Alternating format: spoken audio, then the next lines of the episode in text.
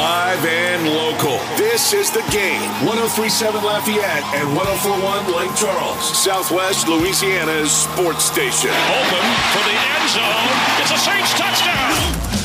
It's time for two hours of the best sports talk on the airwaves.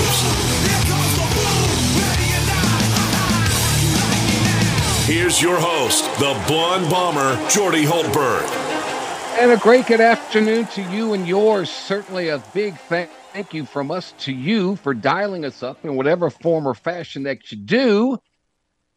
It's Wednesday, June 14th, the year 2023. LSU has left Baton Rouge, destination Omaha, as they're three days away from the start of their College World Series journey. Questions to be asked, questions to be answered, and the Tigers on their side of the bracket will face teams such as Tennessee, Wake Forest, and Stanford. Could the Pels trade Zion or would they trade Brandon Ingram to move up in the draft? These stories and much, much more coming your way today. As my main man, James Mesh, it's inside the Evco Development Studios in the producer's chair. He's spinning the tunes, pushing all the buttons. Evco Development is a civil construction company that specializes in multifamily construction. It's on the campus of Delta Media, where you'll find KLWB, which is 1037 Lafayette. We're on KLCJ 1041 in Lake Charles, streaming everywhere 1037thegame.com, 1041thegame.com. And if you're in the Acadiana area, you can turn your television set on and look at us Watch us because we're simulcast on Stadium 32.3 and 133 on LUS Fiber. This is the Jordy Hultberg Show. Did you miss the headlines of the day? Not to worry. The Blonde Bomber has you covered. Here is Hultberg's headlines. You mentioned LSU departed Baton Rouge, heading to Omaha, where they'll get things situated, get things underway. The city welcomes LSU, welcomes all their fans. They've already doubled up the orders for beer and alcohol and all the accompaniments. It's a party of two weeks that LSU hopes they will be there for those two weeks. Jay Johnson uh, has been there before as the coach at Arizona. He said something I learned the first couple of times that you need to focus on your side of the bracket. The other side doesn't become relevant until it becomes relevant. And then having the day off before the championship series, there's plenty of time to get focused on one team. LSU opens up with Tennessee Saturday at 6 p.m. And then the gauntlet with the number one overall seed, Wake Forest, and another perennial College World Series baseball power in Stanford. So both sides of the bracket loaded. All these teams are very, very good. Mark Etheridge, our scout from D1 Baseball, will evaluate the Tigers side of the bracket here in about 10 minutes and share his thoughts on the road to the championship series. Um, as far as what LSU is going to do pitching wise, Jay Johnson hasn't revealed anything, much like he did, didn't reveal anything for the regional, and he didn't reveal anything for the super regional. So we will wait. and We will see. The questions surrounding LSU obviously uh, will LSU's power translate to Charles Schwab Field? Tigers have 133 homers this season, the most among the eight teams in the field. The next closest, Florida and Wake Forest, at 129. In five home postseason games, LSU hit 16 home runs. So, um, Charles Schwab Field, spacious dimensions, wind sometimes in from the Missouri River. Only six home runs were hit in 30 games at the College World Series between 2013 and 2014. Those numbers have gone up with new balls and less restricted bats. But is LSU's power going to translate? Can they slug their way through the ballpark? But in all likelihood, they'll need to score without home runs at times. The pitching is better at this stage, and we'll see what happens. We'll see what happens. That's one of the questions that need to be answered. Um, can the bullpen maintain its form? Riley Cooper, Griffin Herring, Nate Ackenhausen, Blake Money, Thatcher Hurd, Gavin Guidry. They've all stepped up. They've all been terrific of late, uh, and we'll see. We'll see what happens. What happens if LSU gets unfortunately loses and has to go through the losers bracket to get to the championship? That would mean they'd have to play five games to get there. Um, who who plays then? Who starts then? Um, so you, know, you win your first two games, then you've got a clear path to the finals. But if they fall into the losers bracket and face multiple elimination games like they did in 2017, what does LSU do then? That's something for the coach to figure out, and hopefully that won't be won't be the scenario. Uh, the Saints are in mini camp, mandatory mini camp. Everybody's there. Um, Derek Carr spoke with the media yesterday and uh, it's the first time he's actually playing with these veterans and and getting an eyeballs vision of them and what they can do. So here's Derek Carr's thoughts on what he saw from Alvin Kamara. No, me and Alvin have been talking, um, you know, uh, about about certain things, and what a what a great guy. I just absolutely love him. Um, great teammate, you know, great energy about him um, and very explosive. You know, he's so smooth on film. You really just don't know how good he is. You know, obviously you see the film, but then when you get in person, he ran a couple routes. I remember I looked at Jake today and I was like, bro, like that's not normal, you know. And you just feel his presence when he's on the field. You know, we were able to hit him on a couple little routes and things like that, and see see him move. And um, you know, he I, I think just being around him just for a little bit, you know, in the building, you people don't really know how smart he is at football. You know, what he he knows where to see, he knows what route to run, he knows where to get, uh, he knows how to use his help, and um, you know that combined with his athletic ability, you see why now he's had all that production. And so, um, yeah, we've been we've been talking, you know, the whole time, but uh, it was cool to see him in person uh, for sure. For sure. Um, so that's on his side of the ball. When he goes up against the Saints defense, of course, the Saints' best corner is Marshon Lattimore. I, I was curious to hear what Derek Carr thinks about Lattimore. This is tenacity, hundred percent, and he's he's one of the top corners. You know, you can sit up there and put rankings, and they everyone loves to put on Instagram and get attention. You know, and who really cares? You know, he's one of the top corners in the NFL. He's an elite corner, um, and I think his overall competitiveness, his tenacity, his drive, um, I think that's what separates him. You know, I mean, you just watch watch him today, he just competes. You know, like a lot of guys are very talented, but they don't compete the way that he does.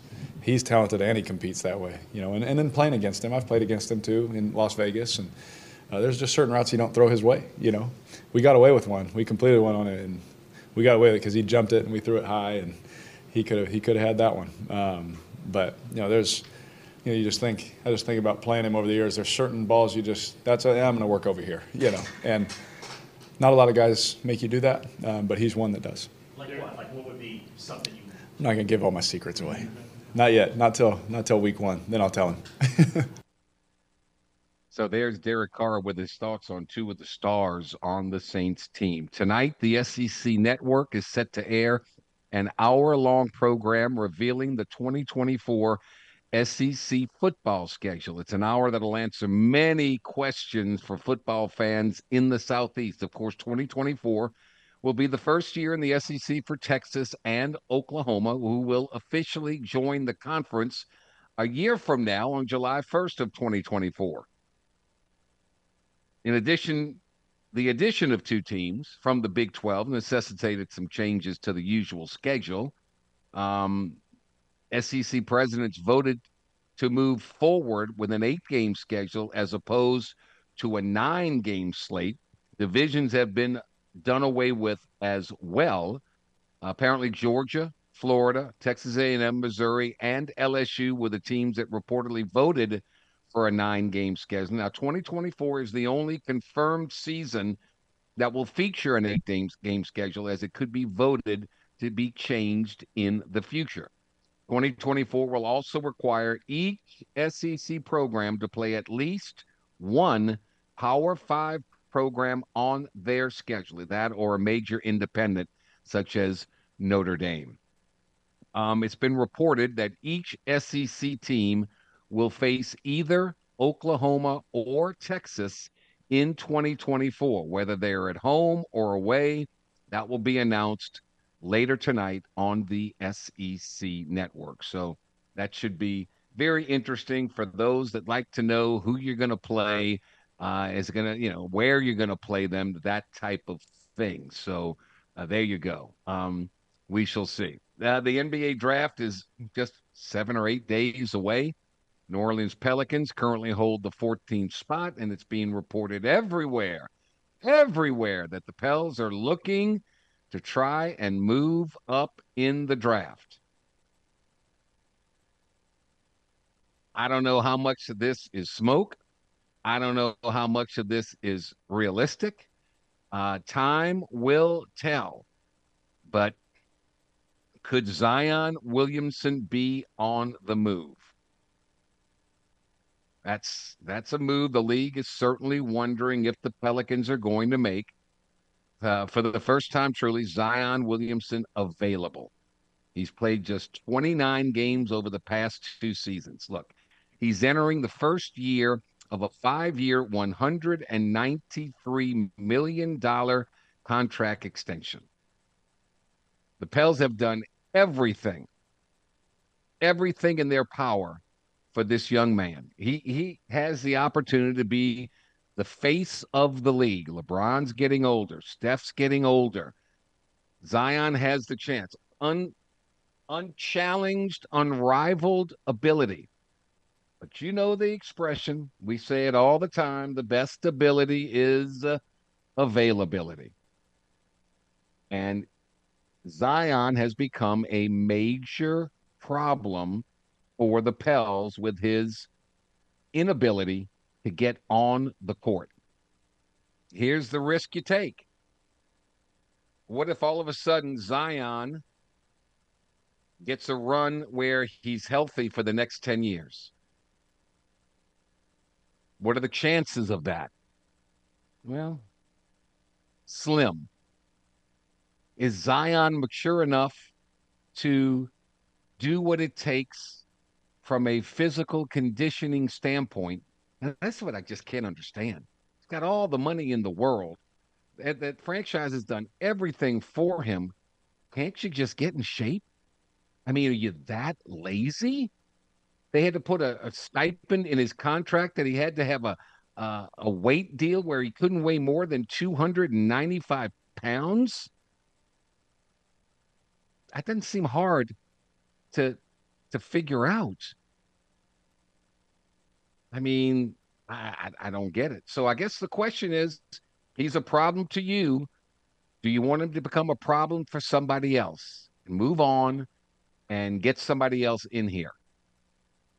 You take the risk of Zion becoming healthy and becoming that iconic figure. What do you do? We'll see what the Pelicans do. It's not an easy decision. Would you offer Brandon Ingram instead? No, it's a hard call, man. It is a hard call. That's that GM David Griffin's gonna either sink or swim if if if any of this comes into fruition. We'll see. All right. Well, let's get busy. We got a lot to talk about today. Uh, we'll pro we'll preview LSU's side of the College World Series bracket when we return with D1 Baseball's Mark Etheridge. Stay tuned. This is the Jordy Hultberg Show on the game. 1037 Lafayette and 1041 Lake Charles, Southwest Louisiana's sports station. Your home for the LSU Tigers and Houston Astros.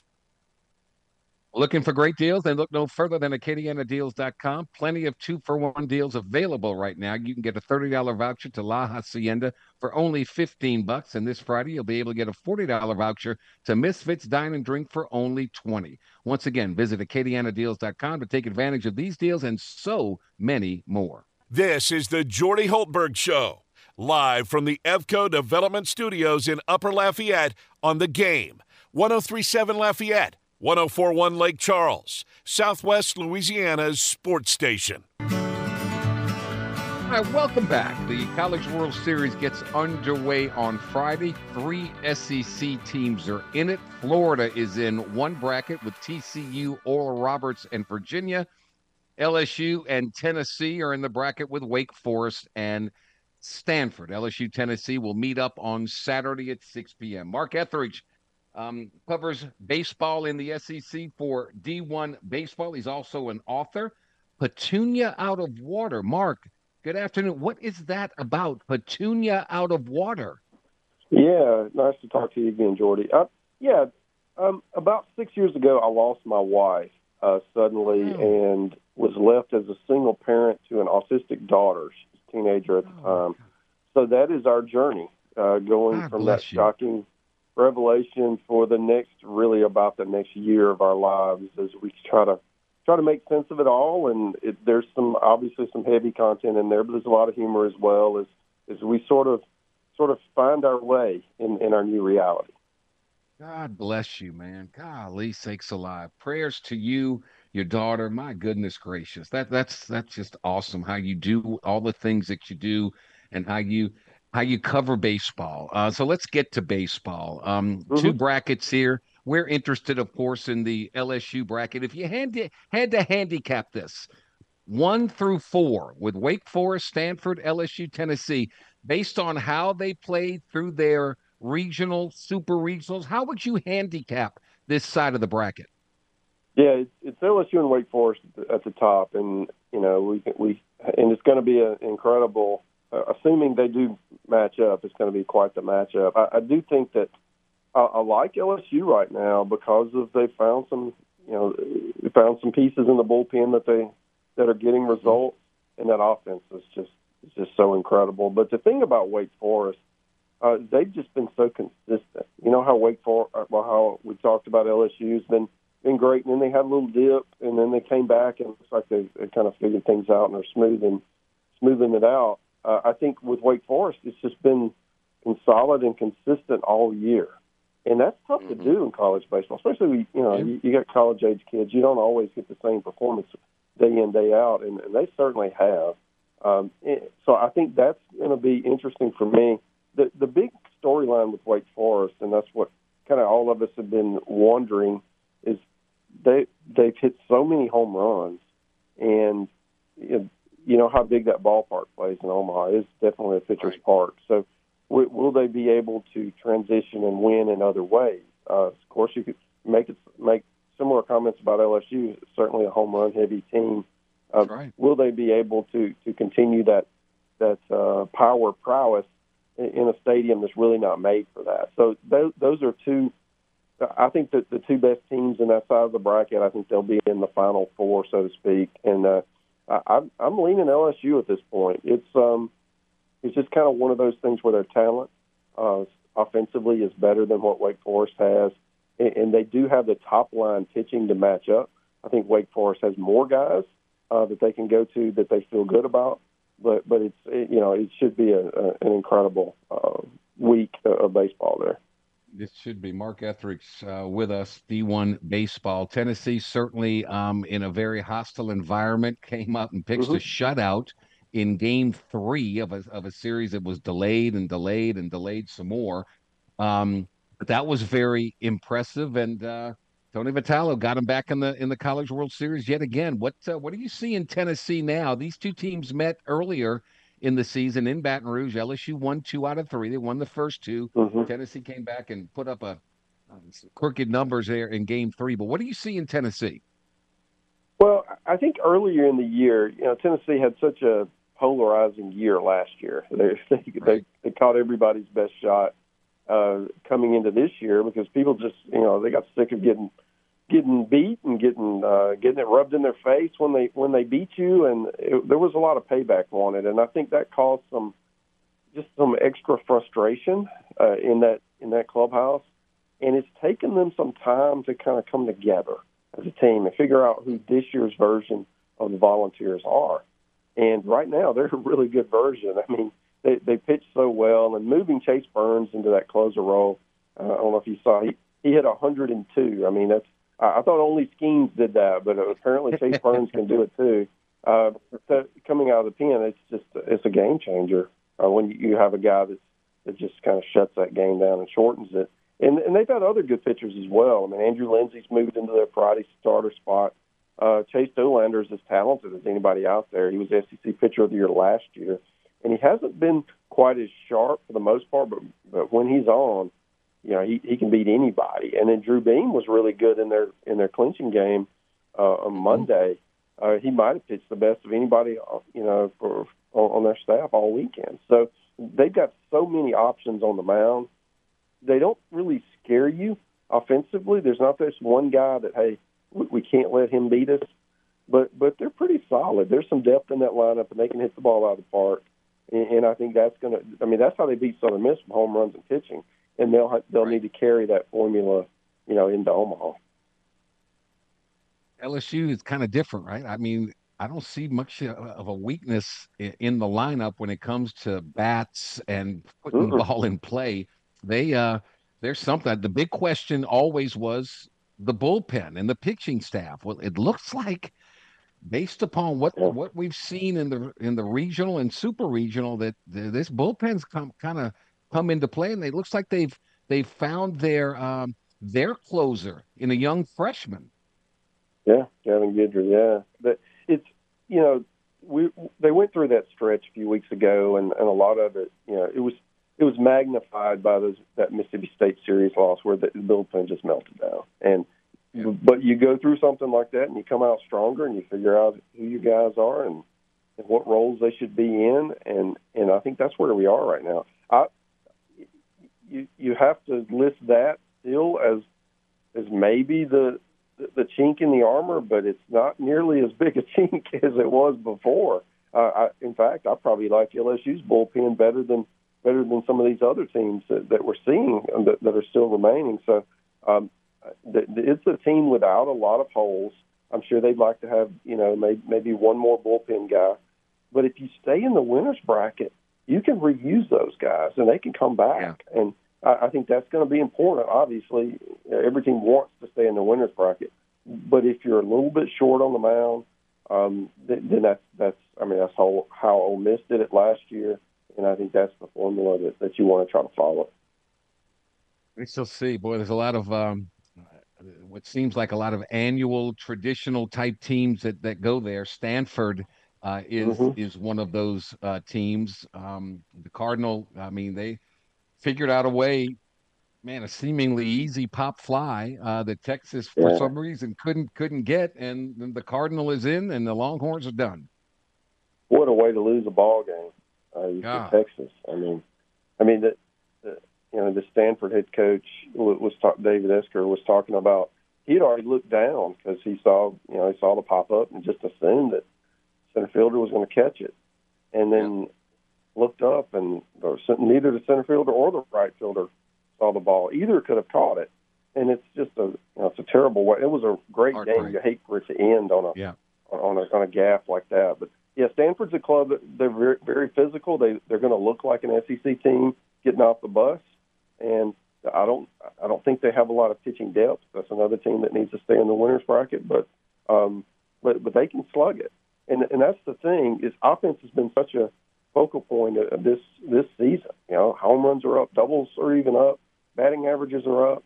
Um, what, how will that play in this bigger ballpark? Maybe, maybe right. everybody just continues to slug home runs. We'll see because uh, there's not a lot of cheapies sometimes. But uh, I do think that that's something to watch this week.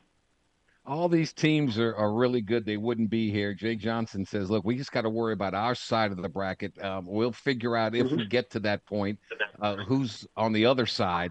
But when you look at TCU, Oral Roberts, Florida, Virginia, um, who's playing the best baseball out of those four? Who do you like?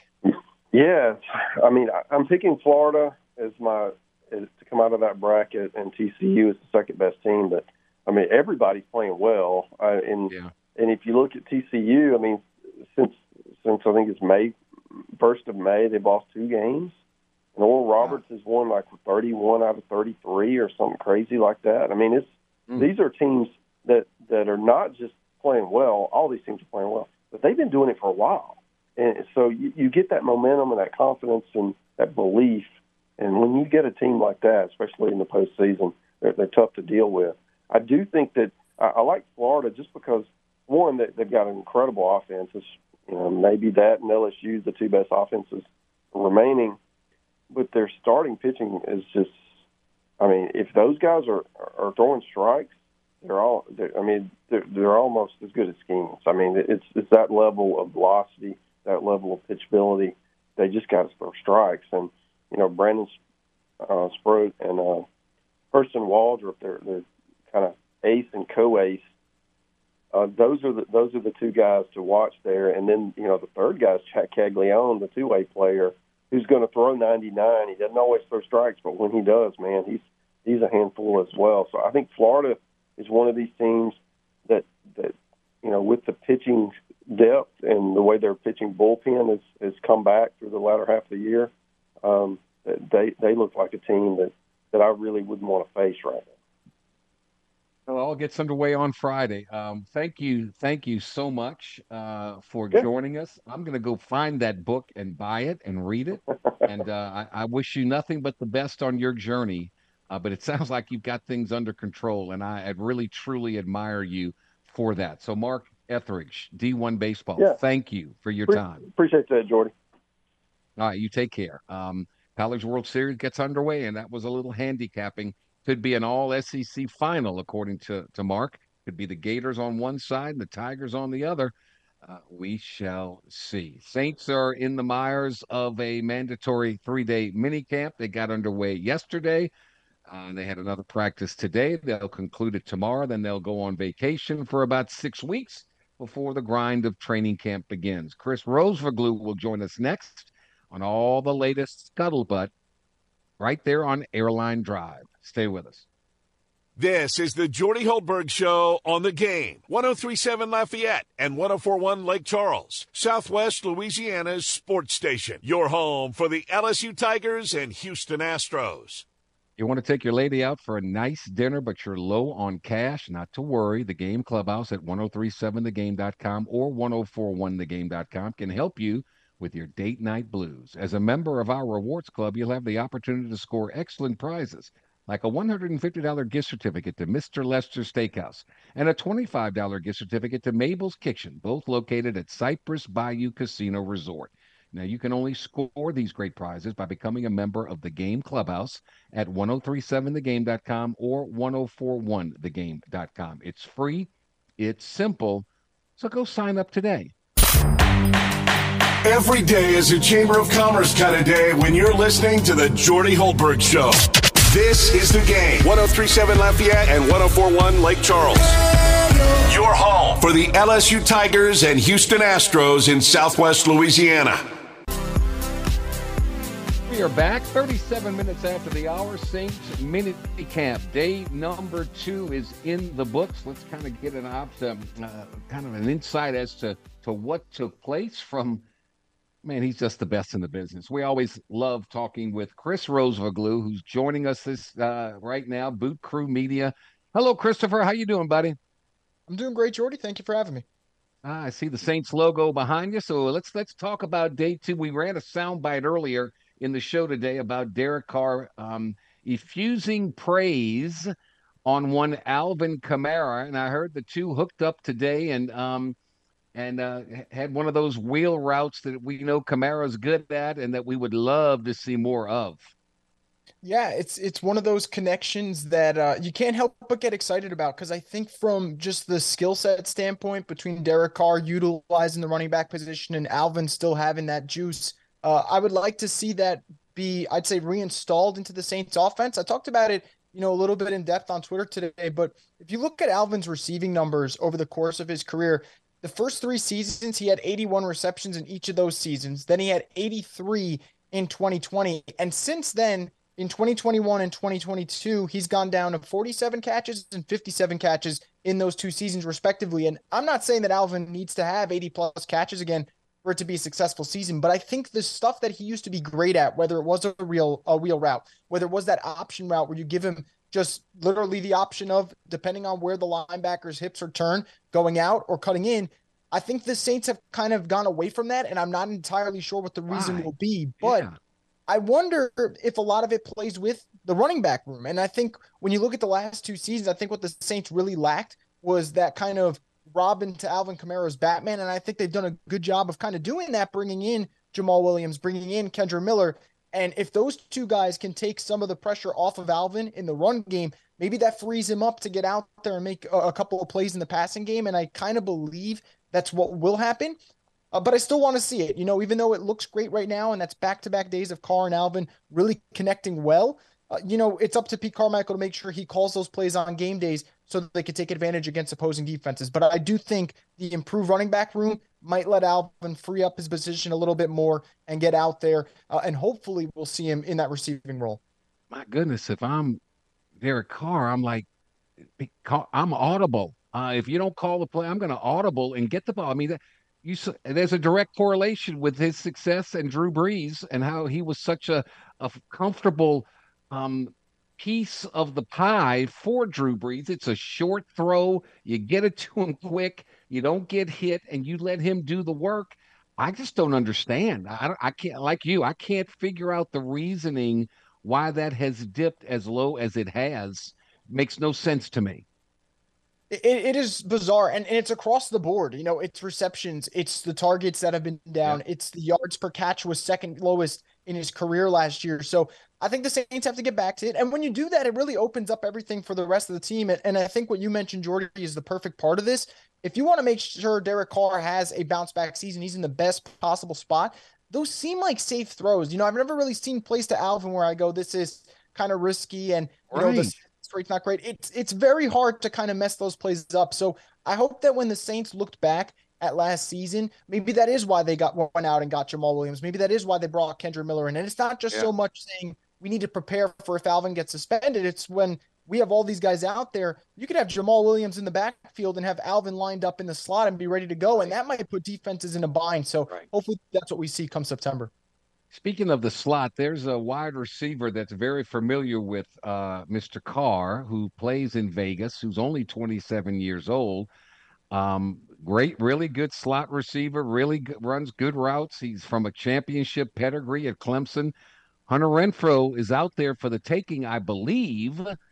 Um, if you were the Saints, would you go pursue?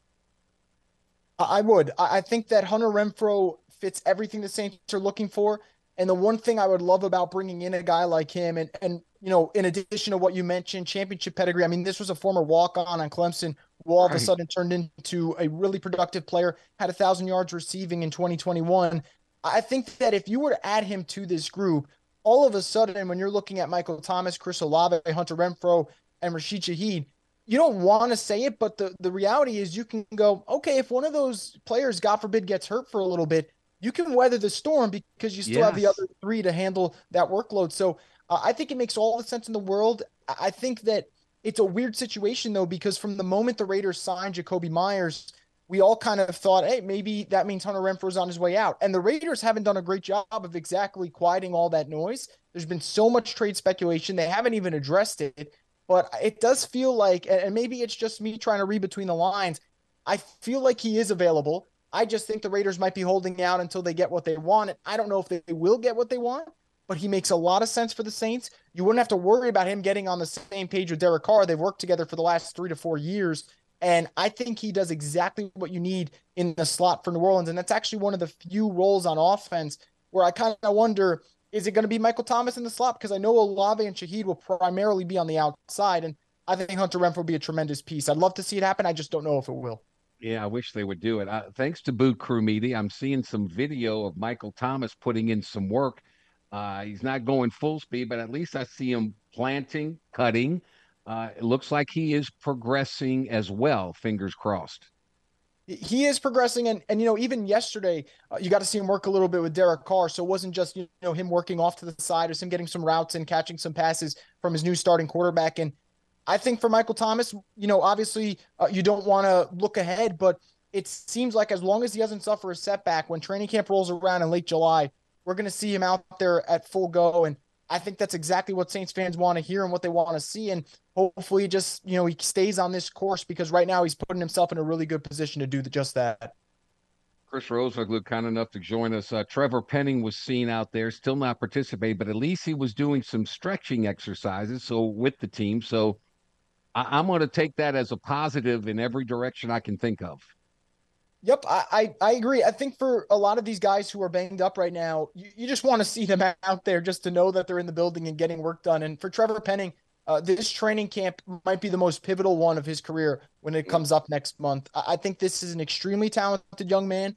And what I saw last year in the preseason was a guy who his first game kind of looked a little lost out there. Second game showed great improvement. Third game showed even more improvement. And you couldn't help but wonder what he could have possibly done last year had he had a whole season to really get his footing down uh, and kind of go through the ups and downs of being a rookie in the NFL. And it, it, just it's a shame that it started with a foot injury and then it ended with a foot injury. And I think that it's just pivotal to him that he gets out there, he stays healthy above all. Because if mm-hmm. the Saints are going to run the football the way I think they can, I think you're going to need him out there to be mauling defenders in the run right. game because while people might still have questions about whether or not he's going to be an elite pass blocker and, and handle that left side of the line, I have no doubts that even in you know his second year with not a lot of snaps under his belt, he would be moving people in the run game because his speed and size uh, and just strength there it's just a unique combination that not a lot of guys possess. So hopefully he continues to improve. Right now, it, it seems like he's trending in the right direction with training camp being probably the time where you'll see him get those reps. Uh, but for now, we haven't heard anything too negative, so hopefully it stays that way. Chris Rosvoglou with us. Um, after the 21 season, uh, the Saints lost both their starting safeties. Malcolm Jenkins, if I remember, retired. Uh, Marcus Williams signed with the Baltimore Ravens. So the Saints had to go out and add some free agents to it, and they got uh, Marcus Maye and Tyrann Mathieu. God, I expected more from them than what, what I saw on the field. And I think for the Saint defense to become what we think they should be – those two, right? They they've got to they've got to get better, and they've got to go back to their ball hawking, playmaking ways that that made their reputations that we didn't see at all last year. Yeah, I think it's a, a, very fair point. I mean, week one, you start off with Maye and Tyrann Mathieu kind of together, almost having like a joint force fumble. And, you know, when you watch that play first week of the season, you can't help but wonder what's to come for the next 17 weeks. And unfortunately, right. it wasn't a lot of turnover forcing the one thing I will say that kind of leaves me optimistic about this season coming up is I thought Tyrann Mathieu, in terms of playing his best football, it happened in November, December, and January. And I think for him, once he started cleaning up the tackling, which wasn't a really big concern earlier in the season, I think back to the London game against the Vikings, he had some miscues there that he wanted to take back. Uh, forced a couple of turnovers later in the season. I thought that was encouraging. I think a lot of the pressure kind of swings over to Marcus Maye. This is a player who, with the Jets, when healthy, super talented, very productive. And right. you just can't help but wonder if he doesn't start off hot, do the Saints start to say, okay, we might have to rotate some guys in here because we're not getting what we expected out of you? So I think a lot of the pressure will be on Marcus Maye. I love that he's been working uh, throughout this entire offseason, whether it was OTAs, whether it is mandatory minicamp now. You're seeing him out there. He's been present for the most part of this entire time. And uh, I hope that with Mathieu out there, the two of them another year under their belts you kind of learn each other's uh, skill sets and, and just how they, they operate and maybe that leads to better results but i think for them that's where a lot of my i guess questions reside And i, I feel weirdly confident that tyrann Mathieu will be able to bounce back because at least i saw for uh, an right. extended stretch at the end of the season that he still does have good football left i want to see marcus Maye, who was coming off an injury when he left new york I want to see if he can get back to what he used to be. And if he can, great. If not, then the Saints have a huge hole at that safety position, and maybe a, a young guy like Smoke Monday or a rookie like Jordan Howden, maybe they have to step up. So uh, it's one of those positions that, to your point, Jordan, people might not think about it right now as a pressing concern, but what if this safety tandem doesn't work out this season? Right. Then you start to wonder maybe the ceiling for the defense isn't as high as we all thought it would be. Exactly. Exactly. Good point. Chris Rosvoglou with us. Um, so it, we've got another day of training camp, um, mini camp tomorrow. Uh, then these guys go on vacation for a while. I'm sure the coaching staff is going to sit down and evaluate. Okay, these are our strengths. These are our weaknesses. Do you see any deal down the pipeline where the Saints go out and try and acquire some of the remaining free agents that are out there to maybe help this club?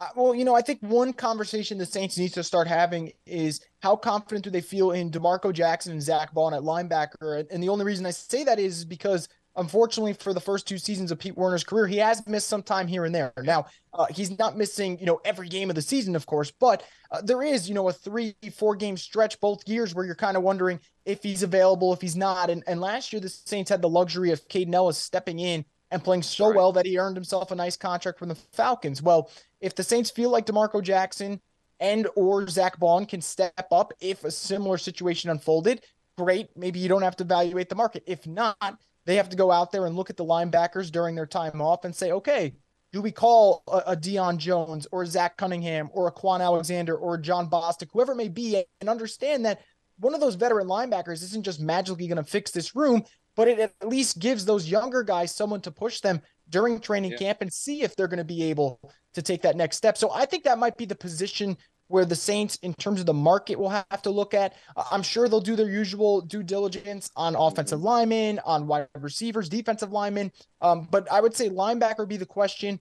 And uh, D line wise, Cam Jordan taking a break right now. That's not really a concern, more so of an age thing. Carl Granderson's yeah. been absent. Uh, hopefully he's all right there. But, you know, there's still a little bit of talent out there, D line. If the Saints want to get a situational guy, maybe they can consider. But I'd say looking at linebacker, and even though the Saints haven't talked about it, I'm sure the rumors regarding Hunter Renfrow won't go away. And if there is a trade, maybe it is during that kind of dead period between the end of mandatory minicamp and the start of training camp. Makes perfect sense to me. Uh, Chris Rosvoglou, Boot Crew Media, covering things now. We kind of get into a quiet period now, but it's never quiet, right? There's always something going on. Uh, but thank you for your time as always. You are full of knowledge, and we appreciate you sharing it with us. We really do. Thank you, buddy. Thank you for having me, Jordy. All right, Chris Rosvoglou, must read, must follow material. Uh, he is really, really, really good. No question. All right, we'll take a quick time out here. We'll close out hour number one, set the stage for a very busy hour number two next. This is the Jordy Hultberg Show on the game. 1037 Lafayette and 1041 Lake Charles, Southwest Louisiana's sports station. Your home for the LSU Tigers and Houston Astros.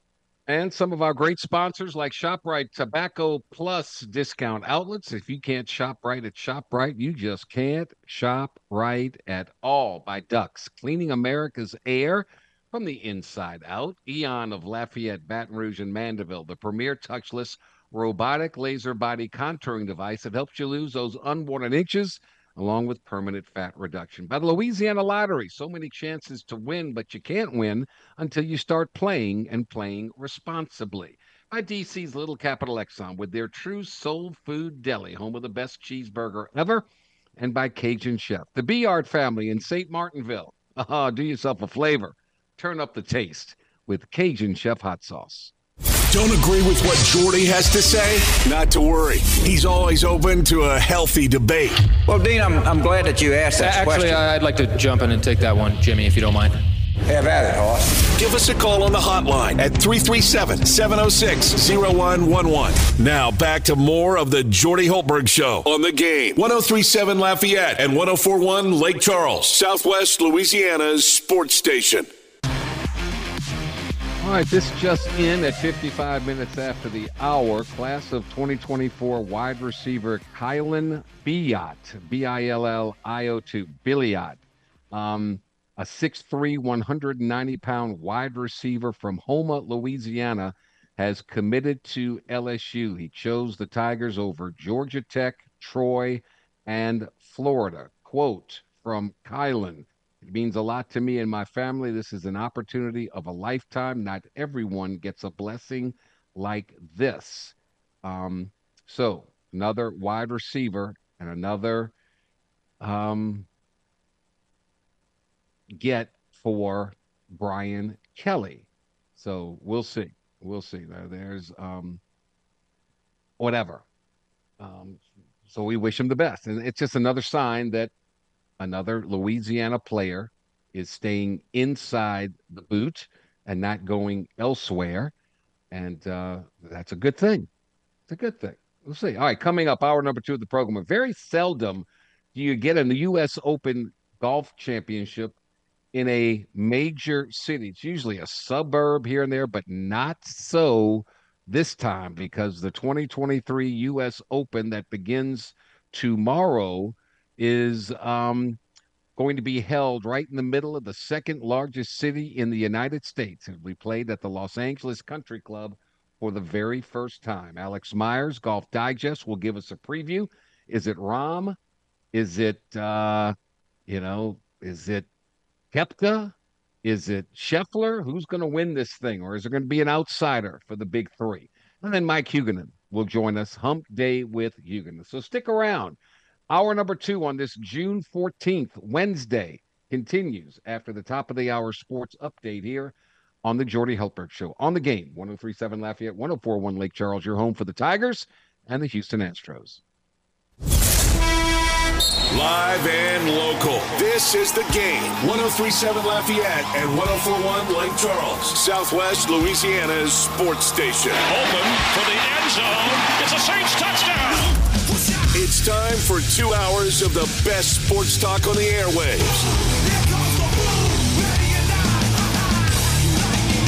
Here's your host, the blonde bomber, Jordy Hultberg.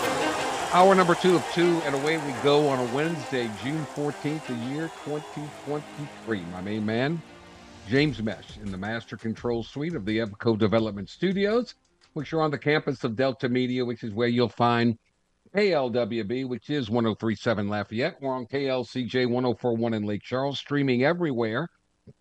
1037thegame.com, 1041thegame.com. And if you're in the Acadiana area, you can turn your television set on excuse me, because we're simulcast on Stadium 32.3 and 133 on LUS Fiber. We begin our number two with, you know, it's really rare, I think, for a PGA tournament to be held in a major American city like the Zurich Classic isn't in New Orleans, it's across the river in a suburb or an outlying area. And this is especially true for golf's majors, but not this week. Starting tomorrow, running through Sunday, golf's third of four majors will be held right in the middle of the second largest city in the United States, as the 123rd U.S. Open will be played at Los Angeles Country Club for the very first time. So, you know, when we have a major golf championship approaching, we rely on our expert from Golf Digest, the one and only Mr. Alex Myers. And Alex joins us. Good afternoon, my friend. How are you? I'm doing great, Jordy. How are you? I'm terrific. Um, why Los Angeles Country Club? It's a rarity, isn't it? yeah. Well, it's the first time hosting the U.S. Open. Uh, this is a really exclusive course, uh, as you can imagine. Uh-huh. You know, celebrities and and very well-to-do people have have been at this course for many years. Very private. They've hosted a few events, but not nothing of this magnitude. Uh, probably the, the closest thing would be the, the 2017 Walker Cup, which is an amateur event. But you're right. I mean, the backdrop of the the city being right there, Beverly Hills. Um, you got the Playboy Mansion on the 14th hole, the the zoo that's still there. You hear really? the monkeys screaming. Yeah, it's, it's a it, everything's going on over there at uh, at LA Country Club, and and um, I think this is one that people, uh, especially golf course aficionados, not that I'm one of those people, but uh, people I work with have had this event circled on their calendar for years because they've been dying to see not only this course but to see the best players in the world take on this course, this uh, this classic George Thomas design. So a lot of people are looking forward to it. Should be a unique test for the U.S. Open. Par 70, 7,423 yards. Of course, when I think of U.S. Open, I think of um, punishing rough with the Mhm, potential mhm. for lost balls. Is that going to be the case this week?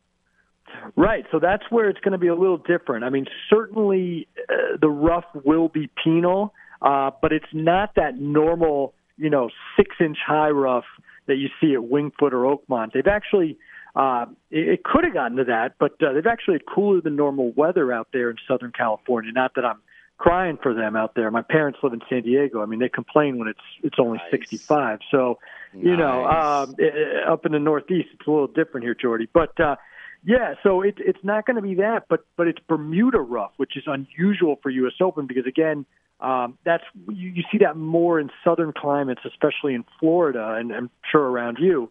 Um, so it's that you know little more spongy, juicy rough. So even though it might not be as tall, it can provide just as much uncertainty and provide just as many problems, and especially around the greens. Um, you know, you're going to see balls sit down, nestle pretty low uh, in that rough. Um, guys are going to have to really get you know creative, uh, playing different shots around these greens.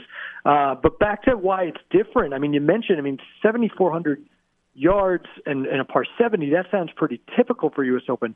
But there's five par threes and three par fives, which is different.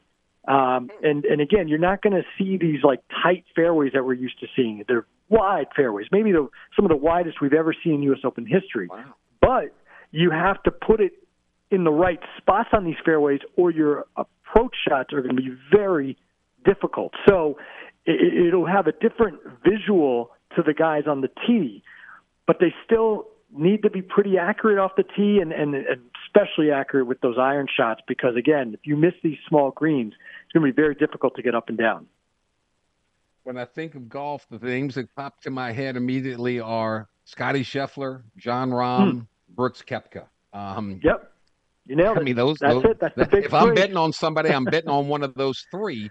Give me an outlier that you think is playing well. That I mean, you get Max Homa on his home course. You've got uh, Collin Morikawa playing uh, in his home city as well. But Yep. I mean, how do you bet against those three? No, exactly. It's really hard to bet against those three right now. They've won the three biggest events this year. Uh, Scheffler at the Players, obviously Rahm at the Masters, Brooks at the PGA. Uh, you know, the world ranking won't put Brooks in the top three because of you know they're not getting the points for for LIV, but certainly anybody would put those guys as the three because you know Rory McIlroy has fallen off a little this year. Um, you know, won the tour championship last year, was riding high, um, and it got up to a little bit of a slow start, and and you know missed the cut at the Masters, and then finally these last two weeks he's been in contention, but has not closed the door at either the Canadian Open or the Memorial. So with these Sunday struggles, you know, there's just too many question marks. So yeah, the big three, it's going to be tough to bet against them. Of those three, I really do like Scheffler. Um, you know, eh, the ball striking right now is on par to really only what we've seen from Tiger Woods in the modern era. I mean, his his strokes gain stats are simply off the charts. Unfortunately, his strokes gain putting stats are have been off the charts the other way. Um, you know, at the Memorial, he gained 20 shots from tee to green and he lost nine shots on the green. If he had putted average to the field, he would have won by seven shots at the Memorial. So that's how good he's striking the ball. Um, I think he's got 16 consecutive top 20 finishes, which is just insane consistency. Um, you know, he's a six to one guy now. He's moved up from even seven to one. But I, I never bet the favorites, Jordy. But I might even have to do it with, with Scotty this week. He, he's just been that good, and if the putter just shows up at all for him, uh, he, he could he could win this major and, and win a second major of his career. It, it's not like the Tiger era when when Tiger was at its apex. Um, you all, you bet the favorite. He was always the favorite, Right, and you'd be a fool not to do it. But since that time, I mean, you know, you can throw McIlroy in there a little bit, maybe a Spieth a little bit, but Mm-hmm. I mean, we got a big three here. It kind of reminds me of um, uh, Federer, Djokovic, and Nadal Yeah. on the tennis circuit. You know what I mean? Yeah, it could be, and and then again, you know, I, I think, you know, maybe we're we're slamming the door too quickly on McIlroy, but I mean, again, it has been almost nine years since he won a major. Now, certainly he's won everything else in between, but but yeah, no, those guys right now. I mean, um, you know, with them just starting to kind of hit their stride, Rory obviously did that years ago when he was young, and we thought he was going to just start breaking records left and right. Um, you know, again, he- he's got plenty of time to get back. But yeah, I mean, you mentioned those three guys, um, the way they've been coming on. Uh, you know, Brooks obviously had a couple years with the injuries and everything else, but to rack up five majors um, Wow. in less than six Amazing. years is pretty darn impressive. And he's got his eyes set on on double digit majors. That's what he wants. Rahm has said he wants to break Tiger's record. He wants he wants 15 or more majors. So these guys not only um, have won a few already, but they, they've got their eyes set on much loftier goals. And you know, Scheffler is the funny one because right, he couldn't win for a couple years anywhere, um, and then he got on that that Ryder Cup team. He did so well, and it seemed to give him that confidence. And then once he broke through last year, he won four events you know, just quick succession, including the Masters. And now this year he's carried it over with the incredible play. I just can't imagine him going through a year playing this well and not picking off another major. Again, he won the Players Championship, which is you know just a touch below the majors, but um, I just can't imagine him not winning one. And uh, yeah, it'd be pretty amazing if if uh, he wins another. And, and you're right, they kind of t- that, that big three kind of takes the grasp uh, on the majors in this era. Yeah, might be. All right, let's say that let's let's take those three out of the equation. Who's playing well, sure. and who else is, is, as a long shot? Would you put a couple of bucks on uh, as a as a dark horse to win this thing?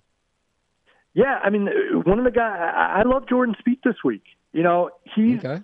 unfortunately been like Rory in he has had some final round struggles where he has seemed like it's his tournament to win. He's kind of let it get through, but his he really is hitting the ball about as well as he did back in that magical 2015 year when he he almost won all four majors. I mean, he won the first two and then he contended at the last two.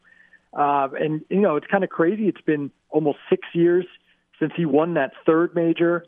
Uh, but I think this course, you know, plays to his strengths in that you don't get killed with a wayward tee shot here.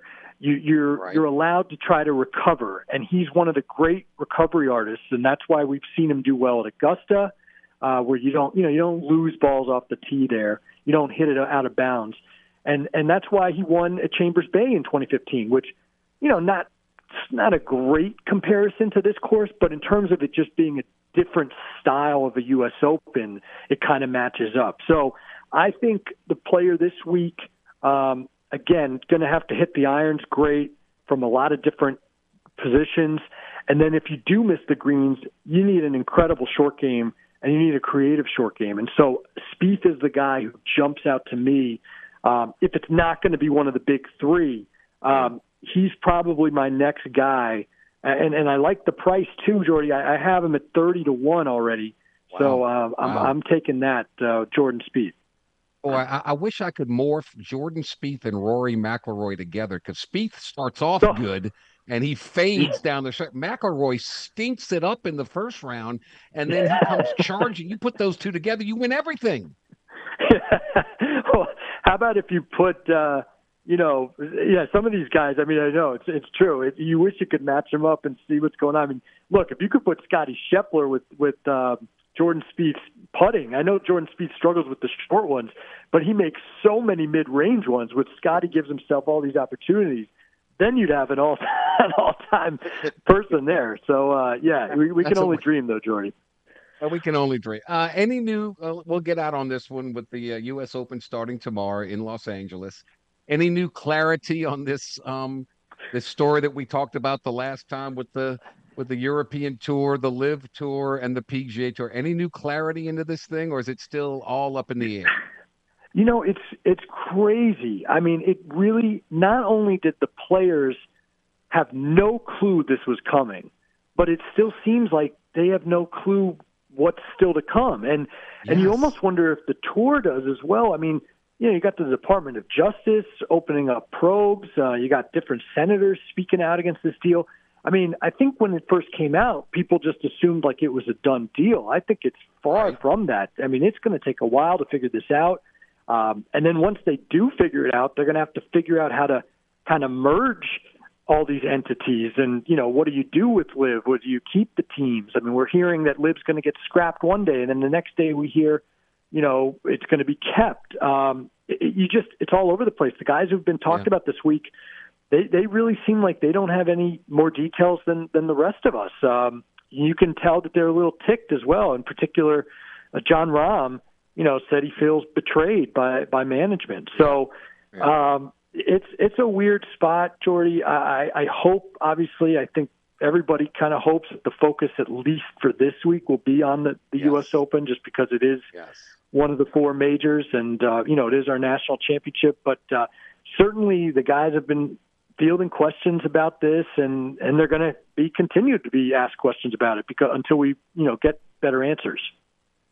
One last one. Um, he has won every tournament out there but the U.S. Open. Phil Mickelson going at it again. Does Phil Mickelson make the cut at the L.A. Country Club? Does Phil Mickelson make the cut? Wow, that's a great question. You know, I'm going to say yes based on how he's played the first two majors. I mean, he did make the, you know, he played amazing at the Masters. That Yeah. final round was just a vintage turn back the clock performance. And then he made the cut. It was close, but he made it at the PGA as well. So, yeah, I, you know, I said before with Spieth, the recovery shots, the short game, um, you know, not penalizing you as much for the wild tee shots. You need some length. Phil actually is still pretty long considering he's in his fifties. I'm I- I'm going to say he will make the cut. I don't think him, Okay. he's going to contend or anything, but uh, I think he'll keep his little major streak going and and and have a nice week this week. Sounds great. Can't wait to see it. Uh, I, I, would Yeah. have to hole out at the 14th hole after your advice, right. Alex Myers. With, uh, well, it's not the with same old Hughes' without old place. Hugh- without without Hefner there. You know, it's, it's not the same. It's, so, but uh, yeah, there is a zoo there. So those are the noises that you hear. Don't get don't go crazy. I gotcha. Alex Myers, Golf Digest. Thank you, my friend. Enjoy the tournament. you got it. Take care. Anytime, Jordy. See you. All right, buddy boy. Uh, we'll take a quick time out here. We'll come back hump day uh, with Huguenin next. This is the Jordy Hultberg Show on the game. 1037 Lafayette and 1041 Lake Charles, Southwest Louisiana's sports station. Your home for the LSU Tigers and Houston Astros. Uh, we here at the game, Southwest Louisiana Sports Station, know you love our shenanigans on and off the air. So go and subscribe to our YouTube channel at the game Louisiana and turn that bell on so you can get notifications when we post our new content and game recaps. So go see more of our fun behind the scenes and after work mischief at the game Louisiana on YouTube. Once again, that is at the game Louisiana on YouTube. Uh-oh. Do you know what day it is? Huh? Anybody? It's time for Jordy to break down the biggest storylines in college athletics with Mike Huguenin. Mike, Mike, Mike, Mike, Mike. What day is it, Mike? Here is Hump Day with Huguenin. On the game, 1037 Lafayette and 1041 Lake Charles, Southwest Louisiana's sports station. Good afternoon, Michael. How are you, sir? Doing uh, doing quite well. um, kind of kind of quiet on the college football front, but uh, according to the, the SEC network is going to divulge the the 2024 SEC slate, and apparently, you know, with with Texas and Oklahoma coming on board, um, every team in the league is going to play at least Texas or Oklahoma, home or away, in year number one. I think it only adds to the aura of this league, don't you? Yeah, I agree. I, I think the only unfortunate aspect is that there's not nine conference games. You know, that's been a, a point of, of contention. You know, we've talked about it the last couple weeks, and you know, I, I get the oh my goodness, they're going to unveil the schedule for 2024, and I'm like, okay, fine. Um, it's still a week, I think, that they're not playing nine conference games, but um, it, it does add to the aura. This is two really good programs. Uh, historically, Oklahoma has been one of the best programs this century of all. Um, I think you could argue that it, the, the the four best programs this century. You got Alabama for sure. You got Ohio State for sure, and I think Oklahoma is one of the four as well. And you know they haven't won a national title this century, but they've been to the playoff. They dominated the Big Twelve.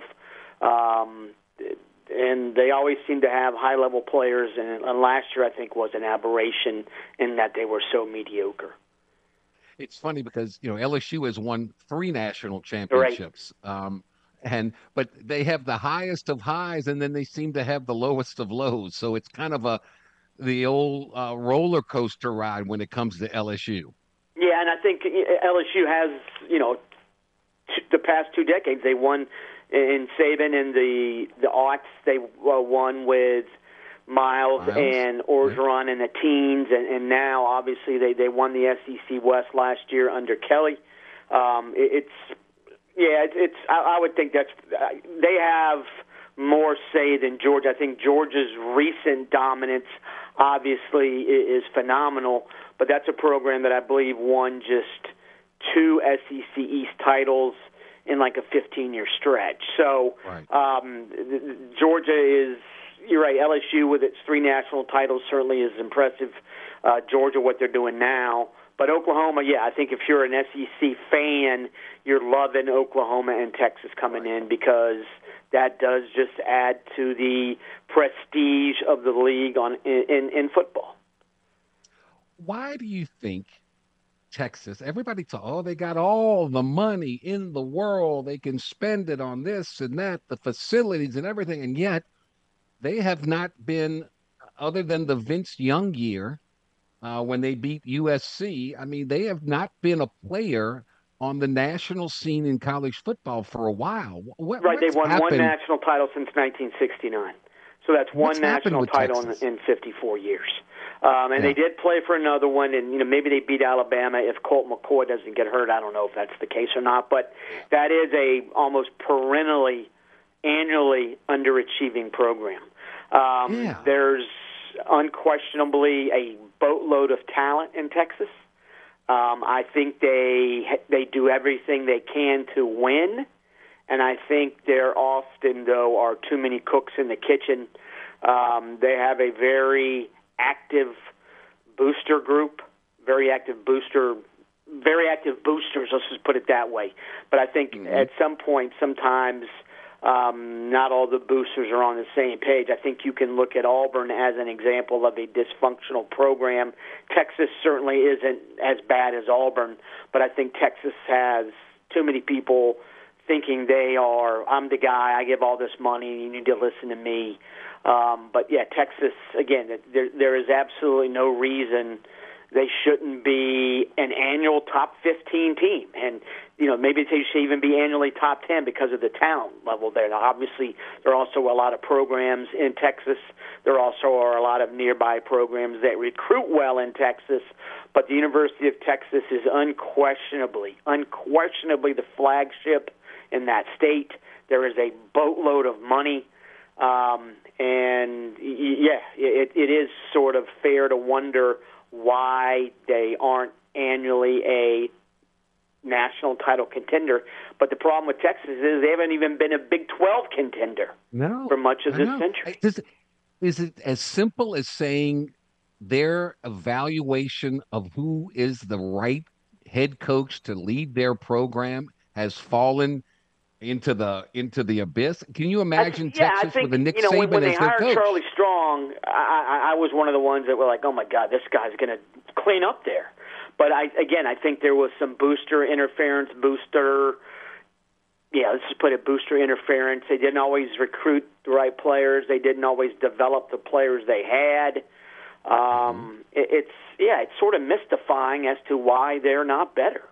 Um, you know, I live in a state where the right they had coach. Florida State, Florida, and Miami. You could also make the case that all three of those schools should be a heck of a lot better than they have been uh, of late. Now, obviously, FSU is preseason top 10, but they've wandered the wilderness for much of the past decade.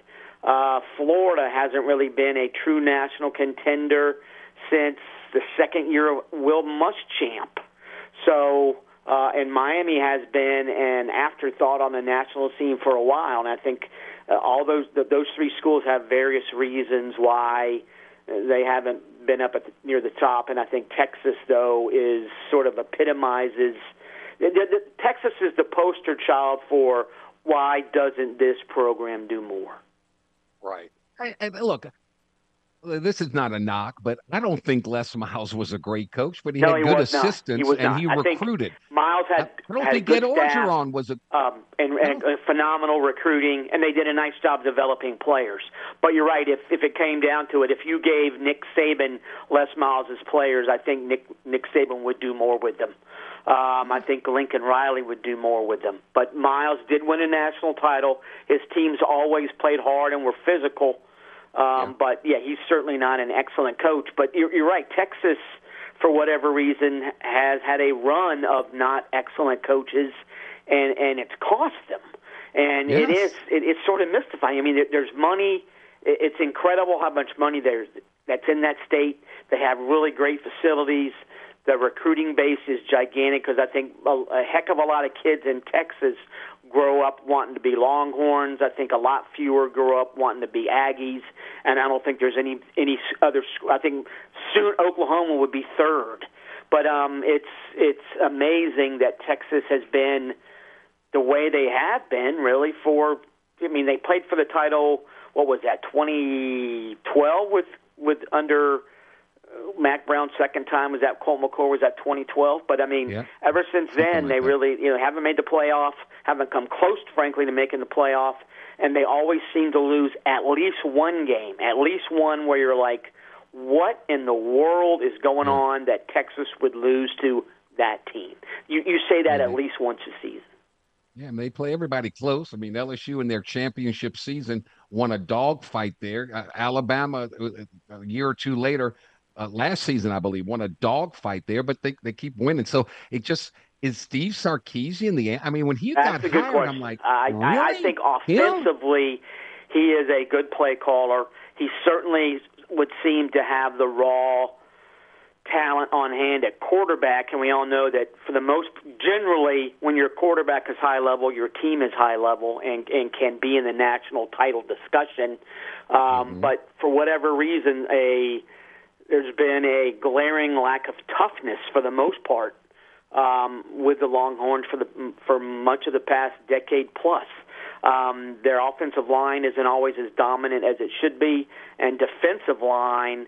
For, for, again, you're you're in Texas, and sometimes you wonder how can these guys be such big time recruits and then play so abysmally on certain Saturdays. So if you were placing a bet and you got to pick one of these two teams, who was going to have more success in the next five years? Would you take Texas, or would you take Texas A&M? That's an interesting question. Um, if you asked me at the end of this season, I think I'd be uh, I'd be more comfortable uh, giving an answer because I'm, I'm not sure if Fisher and Petrino can coexist. Um, Yeah. And I, I Yeah. think unquestionably Texas has the better quarterback this year. Um, I, You know I what they think s- Texas. I think Texas You know the- is the flagship program. I think Okay. yes, they're new to the SEC, but I still think that Texas is in a bet- is in as good a position, if not better, than Texas A&M over the next five years. I I would say Texas. Okay, maybe A and M's hoping. They said when you know when they said at Alabama, there's no way that Saban and Kiffin can coexist. Well, Right. well they Yeah. did, but is Jimbo Fisher have the same mantra as a as a Nick Saban when it comes to controlling all the outside noise? That's that's the and question. also, I mean, Kiffin, for all his quirkiness slash eccentricity slash personality issues, um, I don't think he would. I just Petrino's a lot. I think he's a bad dude. Yeah, and I think that's that's the that's the concern I would have. Can those two guys coexist? I think Petrino is a good offensive mind. Um, if and if he drags Fisher into this century in terms of offense, because Jimbo really is not playing a cutting edge offense. Um, and I think Petrino will allow him to become more cutting edge, but I still don't think Petrino. Um, I think Kiffin is further evolved in the spread aspect than Petrino, though I think Petrino, as a you know, if, if it was a pure pa- drop back passing attack, Petrino is better than Kiffin. But I'm interested in seeing how all this meshes. Um, and you know, Petrino did a really nice job at Missouri State, but it's still an FCS program. So let, let's see. Let's see what happens there. It's going to be a fascinating, fascinating experiment this fall. Let's take a quick time out here. We'll continue uh, with Mike Huguenin, Hump Day with Huguenin after this timeout. This is the Jordy Hultberg Show on the game. 1037 Lafayette and 1041 Lake Charles, Southwest Louisiana's sports station. Your home for the LSU Tigers and Houston Astros. The Astros began their homestand Tuesday with a win over the Nationals. They'll look to make it two in a row tonight. You can catch all the action live here on the game, 1037 Lafayette and 1041 Lake Charles. Astro launch begins at 640. First pitch from Minute Maid Park is set for 710. That's live Astros baseball here on Southwest Louisiana Sports Station. The Jordy Hultberg Show prides itself on settling for nothing less than the best. This thing has a variety of nauseating aspects to it. Jordy has the best takes, the best guests, and let's be honest, the best nickname. The Blonde Bomber is cool as hell. I agree. All right, let's play ball. Back to only the best on the game. 1037 Lafayette and 1041 Lake Charles, Southwest Louisiana's sports station.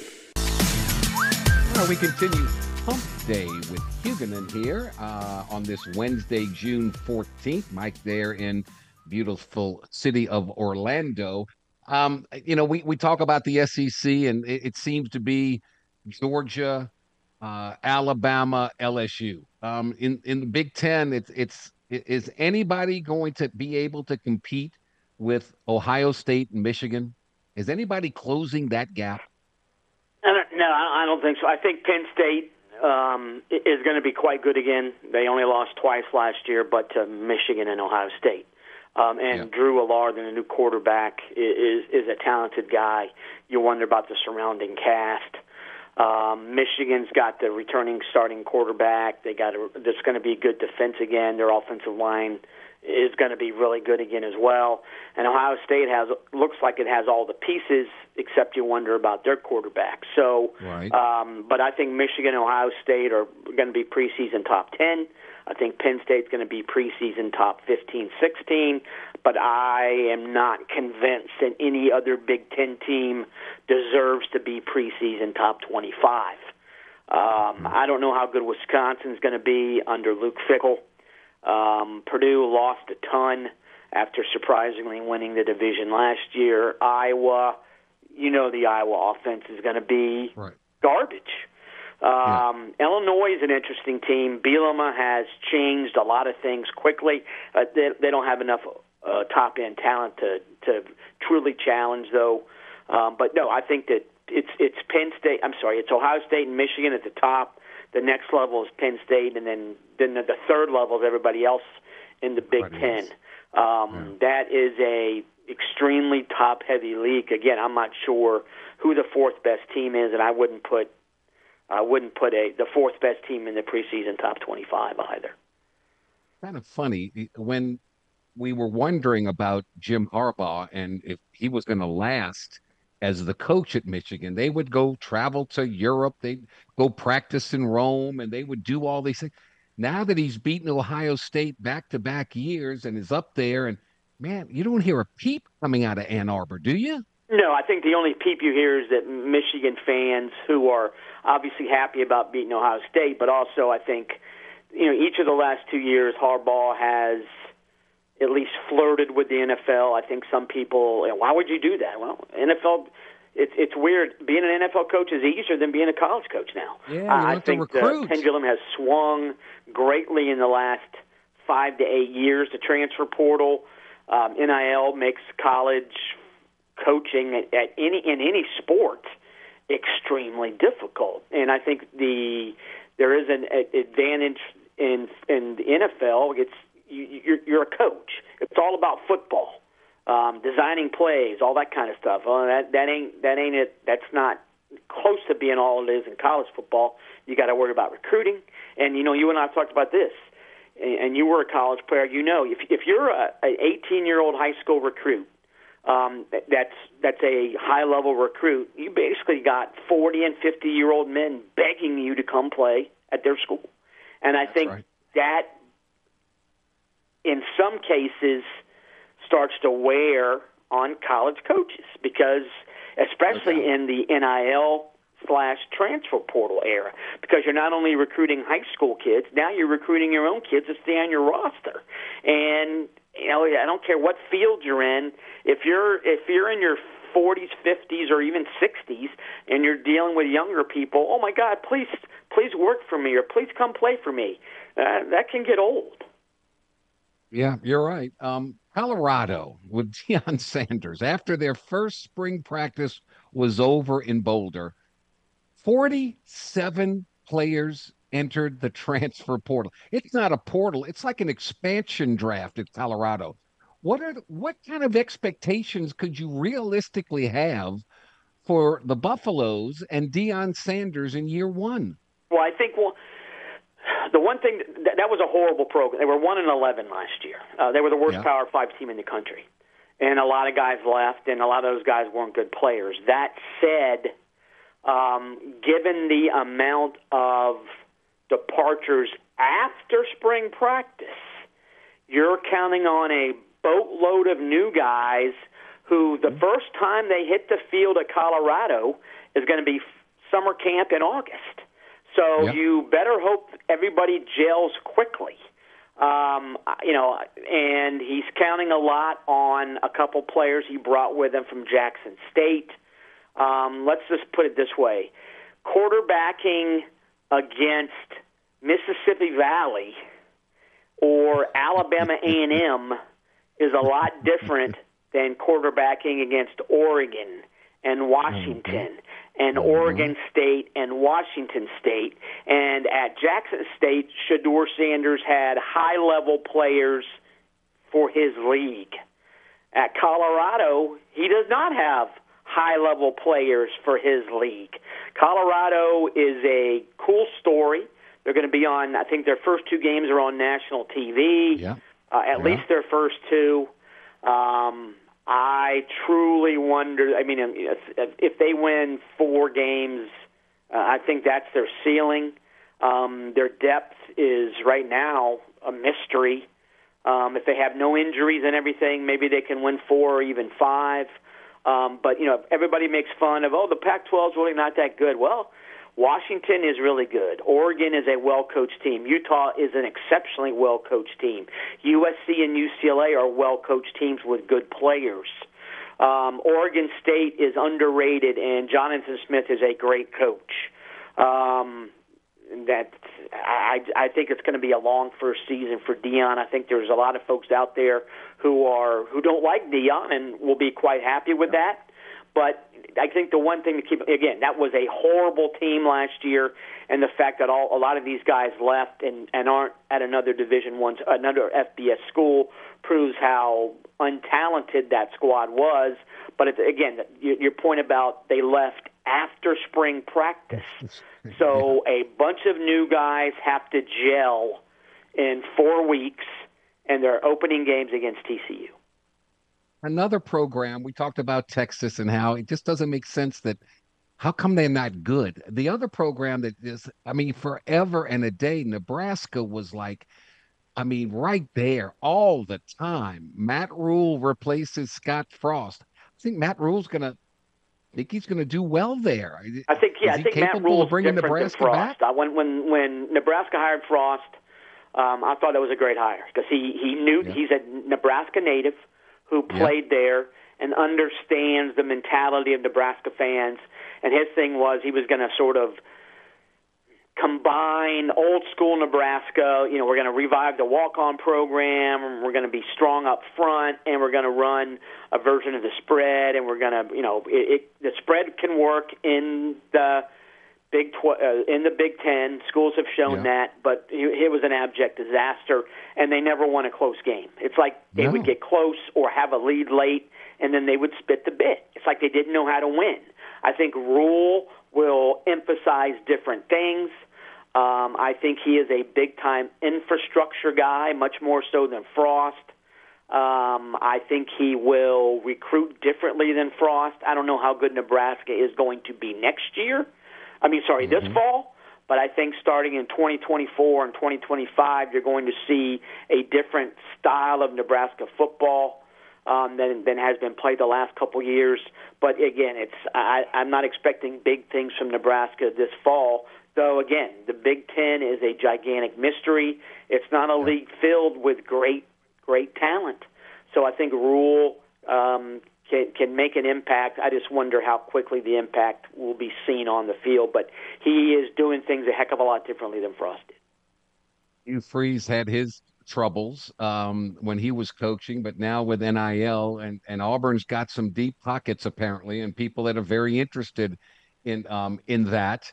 Um, how quickly do you think Hugh Freeze sees success at Auburn?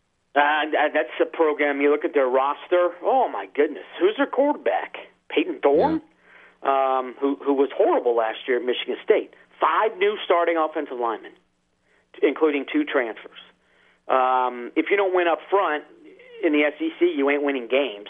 And they struggled last year to win up front, and all their starting linemen are gone. Uh, defensively, they got some good high level talent. I'm I'm questioning their depth. And offensively, okay, good running backs. Quarterback situation is murky, and the wide receiver situation is flat out bad.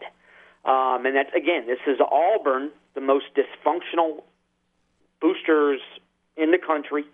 Um, yeah. I don't think all the boosters were ecstatic about hiring Hugh Freeze. Um, you know, again, it's it's interesting to me that you know I've said on your show, I've been on your show for about I don't know 15 to 20 years now.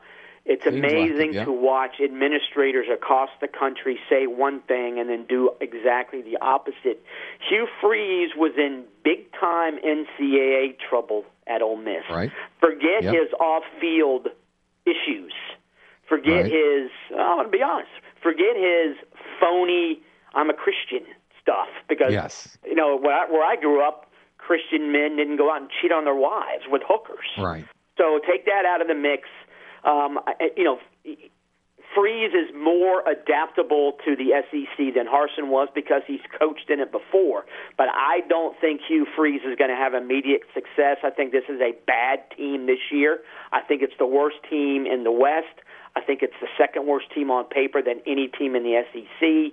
But I think, given Hugh Freeze's background, I think that's another program that starting in 2024, you should see improvements made because he is going to recruit better than Harsin did. And I think there are a lot of big money guys who are behind him. And yes, NIL is going to be a, a positive for Auburn. He will fully embrace it. I'm not sure Harsin ever would have. Um, but I think this is going to be a long first season for Freeze and Auburn.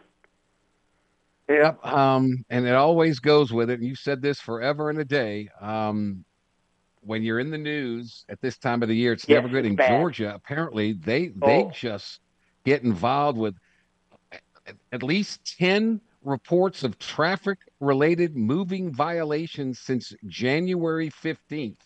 Um, man, yeah, That's and it's, crazy. it's just, I mean, people, I think people, oh, you know, college kids speed. Yeah, and, and yeah, that's, yeah. I, I got more tickets in five years of college than I have in the ensuing 40, probably, or 35. But, I mean, that we're talking 85 scholarship guys. Um, and, and given what happened with Jalen Carter um, right. and the and the death of one of the Georgia players, the story that came out, you read it and it raised eyebrows because it, you would think that okay, we got players in trouble for speeding. Maybe it filters down that hey, be careful when you're out there. It doesn't mm-hmm. appear anybody's being careful when they're out there. So um, that was a extremely yeah eye-opening story. And yes, yeah, speeding yes. is not a big deal in and of itself, um, but you did have a player involved in a fatality, traffic fatality, and right. it is interesting that there's been so many in such a small group of players in the last four months. Yeah, eye opening, no question. Uh, Mike Huguenin, you are the best. Thank you so much. Enjoy the rest of your week, my friend. Always look forward to talking to you. All right, talk to you next week. Thanks, man. You got it, my man. Mike Huguenin, time enough to join us. Back to wrap it up with a, uh, a presidential birthday wish next. This is the Jordy Hultberg Show on the game. 1037 Lafayette and 1041 Lake Charles, Southwest Louisiana's sports station. Your home for the LSU Tigers and Houston Astros. And the home of ShopRite, Tobacco Plus discount outlets. If you can't shop right at ShopRite, you can't shop right at all. By Ducks, cleaning America's air from the inside out. By Eon the premier touchless robotic laser body contouring device that helps you lose those unwanted inches along with permanent fat reduction. Eon of Lafayette, Baton Rouge, and Mandeville by the Louisiana Lottery. So many chances to win, but you can't win until you start playing and playing responsibly. By DC's Little Capital Exxon with their true soul food deli, best cheeseburger ever, and by Cajun Chef. Do yourself a flavor. Turn up the taste with Cajun Chef hot sauce. Here's three pieces of advice to live by. Never play cards with a guy whose last name is a state.